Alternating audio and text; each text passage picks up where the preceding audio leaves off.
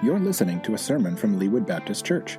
For more information about us, visit our website at leewoodbaptist.com.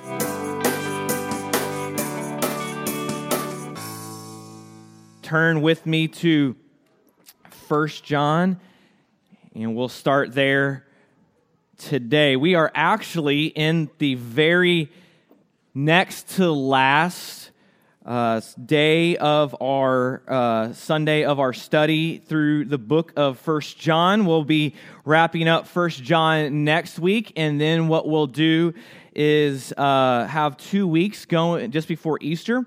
We'll be looking at Matthew chapter five and some of the beatitudes as we prepare our hearts in celebrating the resurrection of Christ. You also notice in the back uh, table there are uh, those books still. We have the book What is the Gospel by Greg Gilbert. If you haven't had an opportunity to read that book, I would encourage you to do so. Also, there is the book Gospel by J.D. Greear. Uh, those books are there to be a supplement to your own uh, study of God's Word, and hopefully that will uh, benefit you as we begin to continue as a church to um, unpack the gospel and its implications on our lives. Throughout the book of First John, we have been seeing what an authentic believer in Jesus Christ looks like. What are some evidences of true saving faith in our lives? So, John, there was. Uh, the, the, John, he wrote the Gospel of John for unbelievers. He writes the, the book of First John for the church. And in the early church, there was many people asking that question, what does it mean to believe in Jesus? Because false teachers had infiltrated the church. And so John writes First John for the church so that we can examine our lives and to ask ourselves the question Do I possess the evidences of true saving faith in Jesus Christ? John wrote that, uh, that a true, authentic Christian is going to feel the conviction of the Holy Spirit over sin, that there's going to be that friction, that conflict in the life of a believer, that yes, we will still sin because we are still have that sinful nature, but we're going to experience victory over sin, and we're going to ex- experience the conviction of the Holy Spirit over sin. We also saw in 1 John 1 that an authentic Christian is going to be transparent about their sin. They're not going to live in a way as if they have no sin. And we talked about the spiritual pride that is a, a evidence of not someone that is a true believer, but a true believer is going to be transparent about their sin and not going to hide their sin. John also gave an evidence of a true, authentic Christian is obedient to God. We'll talk a little bit more about that, but a natural byproduct of following God is going to be obedience to God. We saw that an authentic believer is in a love relationship with Christ, and within that love relationship, that they are going to become more like Jesus Christ. That is the process and uh, change of sanctification in the life of a believer. Sanctification is that slow, steady progression in the life of someone that knows Christ becoming more like Jesus. That, yes, as a believer, we're still going to sin, but there ought to be a progression of becoming more like Jesus. Then we saw that an authentic Christian is going to love their brother and sister in Christ, that they're going to love the church because we're in the same standing. We saw that a true, authentic believer does not love the world, not, lo- not the world of the globe. We're called to love the world, to spread the gospel to all nations, but we don't love and embrace the worldly system that is against God or the things of the world. Then the week, couple weeks ago, we talked about that we can have, we can know. We talked about the difference between assurance versus doubt that God wants us to be assured of our salvation. Doubt is not there, and so He's given us the Holy Spirit. The Holy Spirit is in the life of the believer to help us discern spiritual truth. We talked about we discern spiritual truth through the Holy Spirit, and then what the Holy Spirit is telling us, making sure that is in alignment with Scripture. That the Holy Spirit's not going to tell us to do anything that is in contradiction to the Scripture, because a lot of people have done bad things saying the Holy Spirit told them to do it. We gave kind of an extreme example that the Holy Spirit would never tell us to murder someone. Why? Because the Bible is very clear about murder and about that people are made in God's image. And so the Holy Spirit would never tell us to do anything that would go contradict the Word of God. And so we, as the, as the believer, have the Holy Spirit in our lives to give us the ability to discern spiritual truth. We've also seen consistently through 1 John an authentic, true believer an individual that by God's grace and through the work of the Holy Spirit in their life lives a life that is dying to themselves. That a true, authentic believer is willing to give up their life for the good of another. And yes, that may even be physical death, but that's even death to dying to our own self, our own wants, our own needs, our own desires, and our own preferences for the good of another. So this morning we're going to really be on the home stretch here of First John. We'll be starting in First John 5 and we'll wrap up the book of First John next week. And so let's start in verse 1 of chapter 5 and it says this. Everyone who believes that Jesus is the Christ has been born of God. And everyone who loves the Father also loves the one born of him. This is how we know that we love God's children when we love God and obey his commands. For this is what the love for God is is to keep his commands, and his commands are not burdensome, because everyone who's been born of God conquers the world. This is the victory that has conquered the world our faith. Now, here John is alluding back to a lot of what he wrote in the Gospel of John. Remember, this is the same writer of the Gospel of John as in the, as in First John. And so let's start breaking this down. He says, "Everyone who believes that Jesus as is the Christ has been born of God." There's a common phrase throughout Scripture that's talking about the salvation that Jesus offers as being born of God. Some may even say it born again. So, everyone who believes that Jesus Christ has been born of God, what does it mean to be born of God? Well, there was an individual that was a little bit confused about this phraseology as well. A guy named Nicodemus in John chapter 3.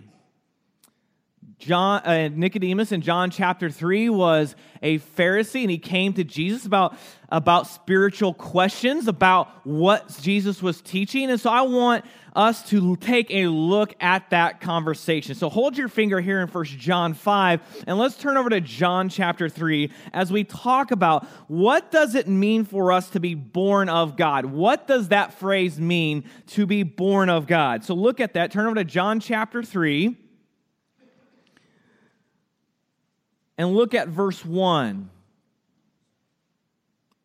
And as we read this, let's ask ourselves the question what does it mean to be born of God? Here we go.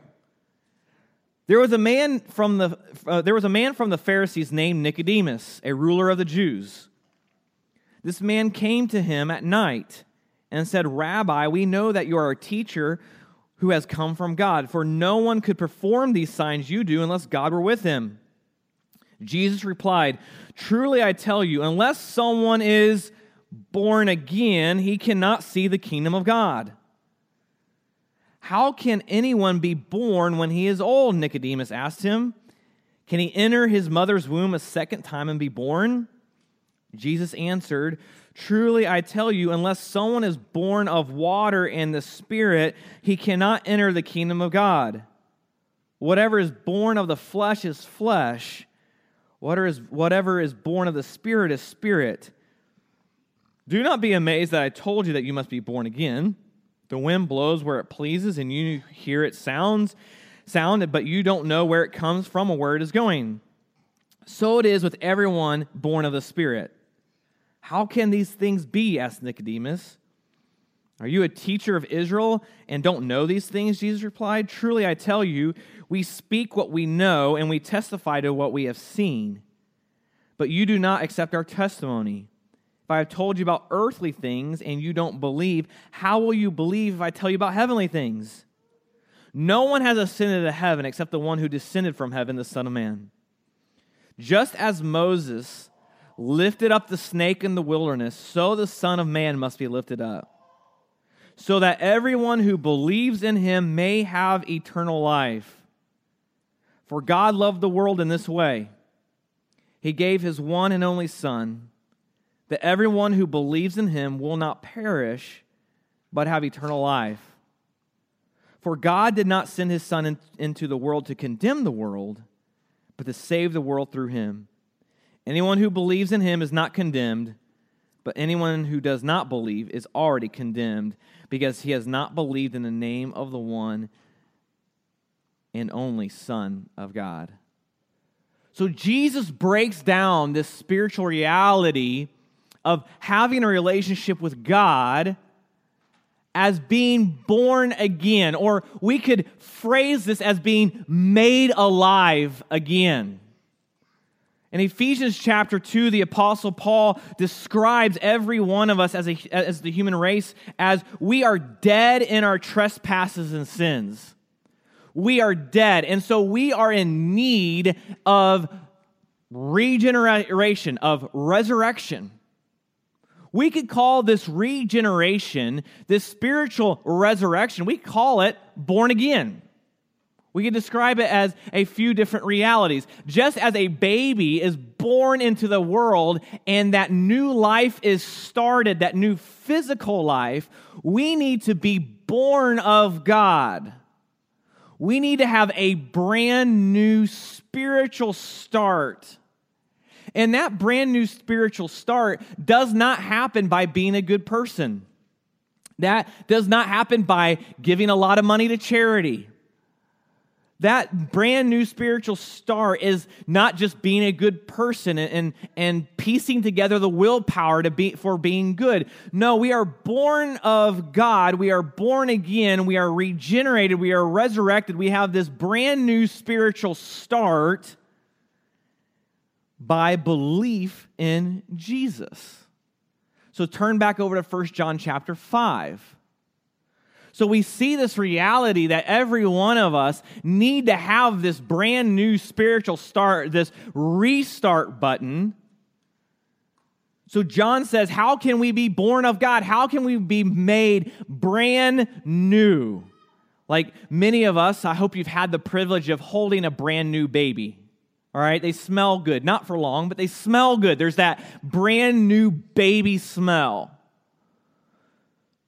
Because it's a new creation, a new child is born into the world. So, how, how can we be born of God? How can we have this just this new start, this fresh spiritual start?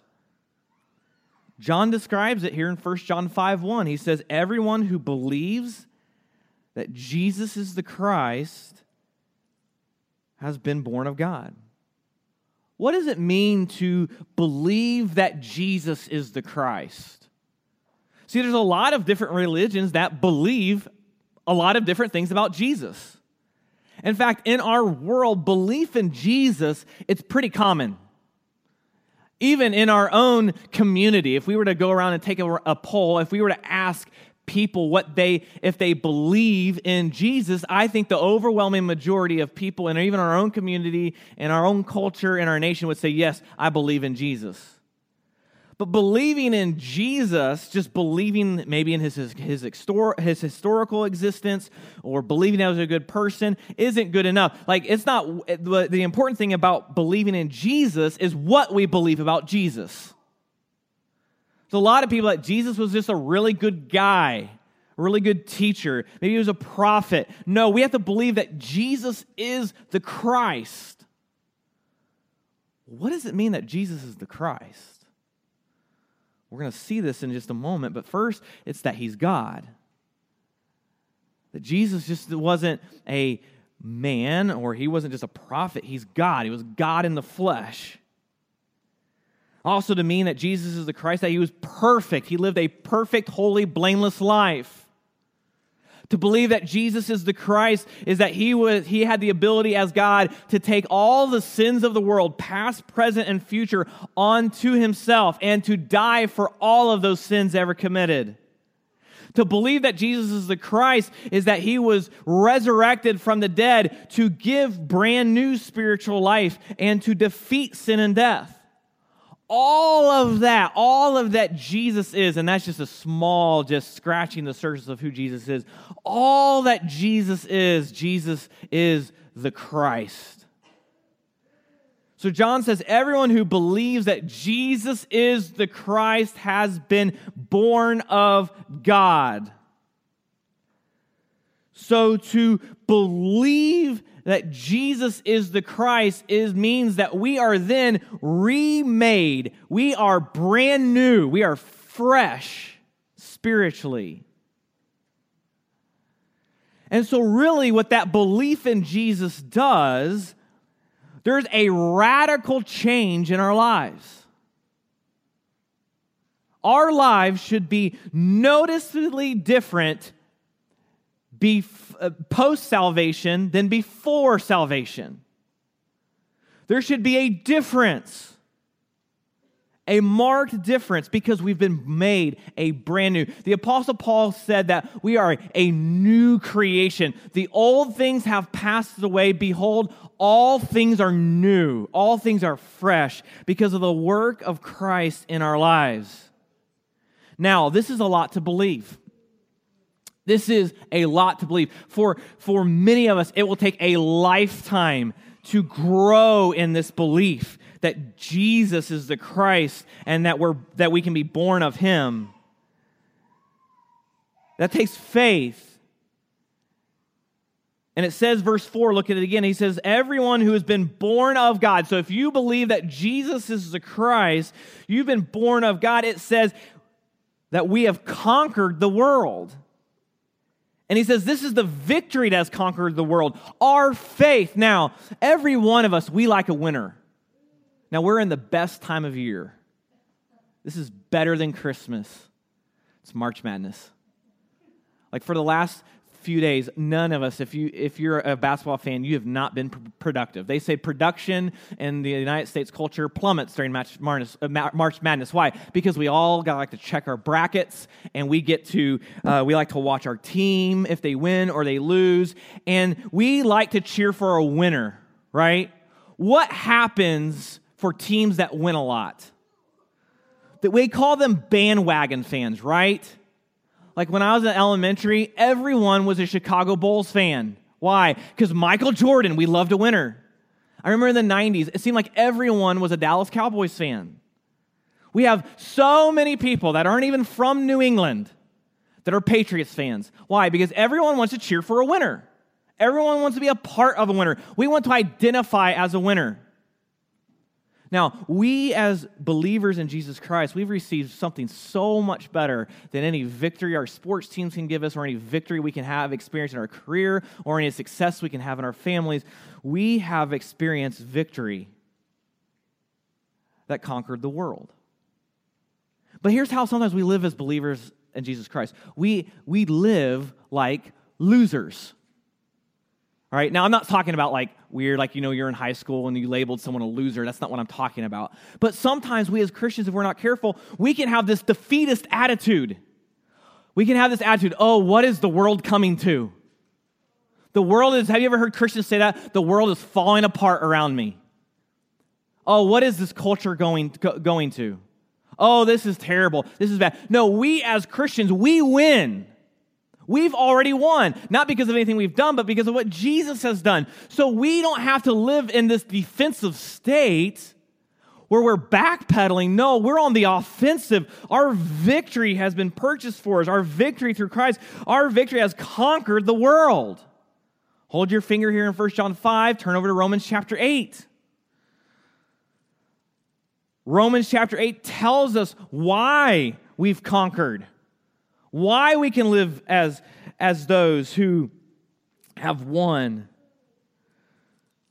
So look at Romans chapter 8, and it says this, verse 37. No, in all these things we are what? More than conquerors. Through him, through Christ, who loved us. He goes on to say, verse 38 For I am persuaded that neither death, nor life, nor angels, nor rulers, nor things present, nor things to come, nor powers, not, nor height, nor depth, nor any other created thing will be able to separate us from the love of God that is in Christ Jesus our Lord. Our salvation is guaranteed because of Jesus.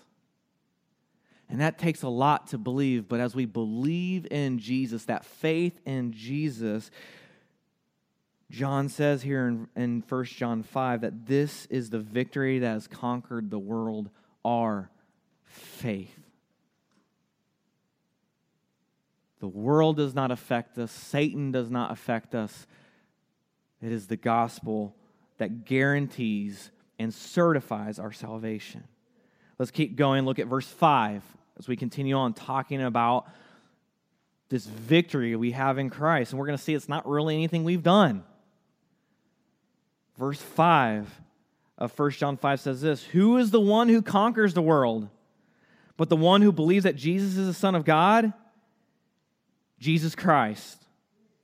He is the one that came by water and blood, not by water only, but by water and by blood. And the Spirit is the one who testifies, because the Spirit is the truth. For there are three that testify the Spirit, the water, and the blood. And these three are in agreement. If we accept human testimony, God's testimony is greater, because it is God's testimony that He has given about His Son. The one who believes the Son of God has this testimony within himself. The one who does not believe God has made him a liar because he has not believed in the testimony God has given about his Son. And this is the testimony God has given us eternal life, and this life is in his Son. The one who has the Son has life. The one who does not have the Son of God does not have life.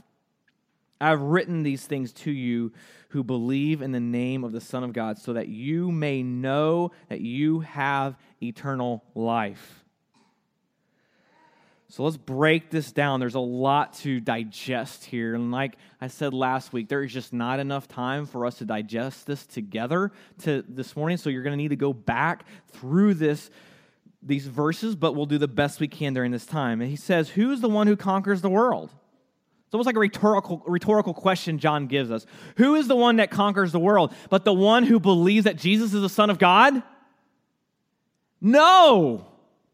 We're not the one that conquers the world. There's nothing we can to conquer the world. There's nothing we can to purchase our salvation. Who is it?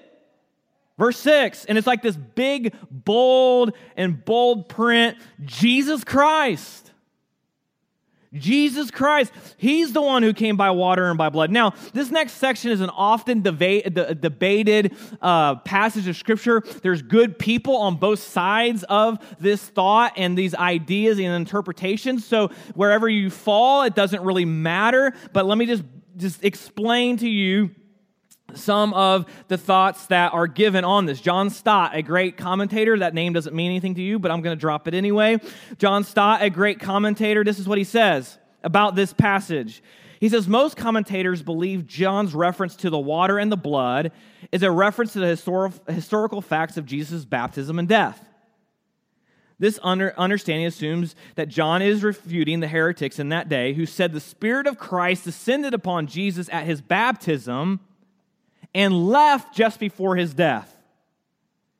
By asserting Jesus came by water and blood in verse 6, John would thus be saying Jesus remained the God man even in his death and thus had true incarnation. All right? So there's one side of it. Stott goes on to say, a second interpretation says the blood and water referred to the wound in Jesus' side that confirmed the reality of his death and resurrection.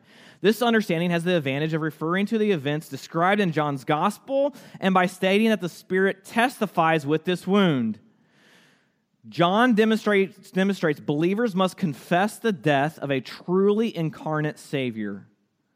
And then Stott goes on to say this. You're like, well, I don't know where I fit in these two interpretations. That's okay, because it goes on to say, whichever interpretation is adopted, it is clear in these verses that John the writer defends the incarnation.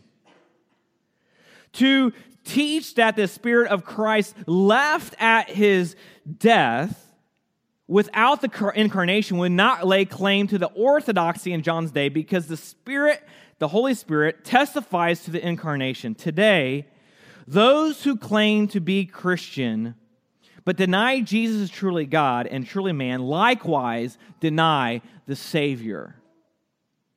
So the point is not where do we stand on this teaching. The point is do we truly believe that Jesus Christ was the incarnate Savior? Was he God in the flesh?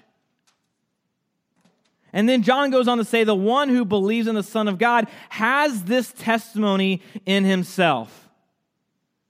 Who is that testimony in himself? Is it you and me? No, we're not capable of holding that testimony. Testimony is really important in like the court of law, eyewitness accounts. But we're not the testimony. Who's giving that testimony? Who's the one telling us this is true about Jesus? Who is gonna, who's gonna confirm this truth in the life of the believer? It's the Holy Spirit. The Holy Spirit, the truth, the one that helps us discern truth, as we talked about a couple weeks ago. So, God has given us, at salvation, has given us a very valuable and precious gift. And that's the Holy Spirit. The Holy Spirit is in our lives to help us discern spiritual truth, to help us know what is true. And so we have God living in us as the believer, the Spirit, the Holy Spirit, the, the Spirit of truth that confirms this spiritual reality. Now, as we've been going through First John the last two to three months, it is possible that you've begun to ask yourself, Am I really a believer? Do I truly believe in Jesus Christ? I hope you've asked that question. I hope as we've seen these evidences of true saving faith that we've begun to see those in our lives, not because of what we've done, but the work of the Holy Spirit that produces these evidences of true saving faith. But it would be logical, it would be rational for us to ask ourselves, Am I truly a believer in Jesus Christ? Now, the reality is, I can't answer that question for you. The only one that can answer that question is the Holy Spirit within you. So, my answer to you would be what is the Holy Spirit telling you? As we've walked through this book, as we've examined the evidences of true saving faith in Jesus Christ, what is the Holy Spirit telling you? It may be the Holy Spirit has, as we've walked through these passages and we've studied them together, that the Holy Spirit has confirmed, yes, I'm a believer in Jesus Christ. Or maybe the Holy Spirit is saying, No, I haven't truly believed that. I might believe in Jesus, but hasn't changed my life. But here's the reality God has not given us the Holy Spirit to cause confusion. In fact, the Holy Spirit has been given us to provide clarity on our relationship with God. Because look at verse 13. Again, this is not to create doubt, but assurance. It says, verse 13, I, that's John talking, I have written these things to you who believe in the name of the Son of God, so that you may what? Know that you have eternal life. See, every one of us here, we need life. We need it to become new. We need eternal life, but we need life here on this earth. Jesus even told his disciples in John 10, verse 10, he said, I came that they may have life and have it abundantly that we may experience life as never before, not just here on earth, but in, in heaven with eternal life, that we can live forever with Him. And so, as we wrestle with these realities and these evidences we've talked about, we can know we don't have to be confused about where we stand with God. We don't have to go to the point of our death or when Christ returns, and we don't have to have this wonder and this doubt and this confusion. No, we can know that we have eternal life. So, how can we know that we have eternal life? Listen to the Holy Spirit. What is the Holy Spirit telling us that, so that we may know that we have eternal life? Because everyone, as it says in verse 1, everyone who believes that Jesus is the Christ has been born of God. Pray with me.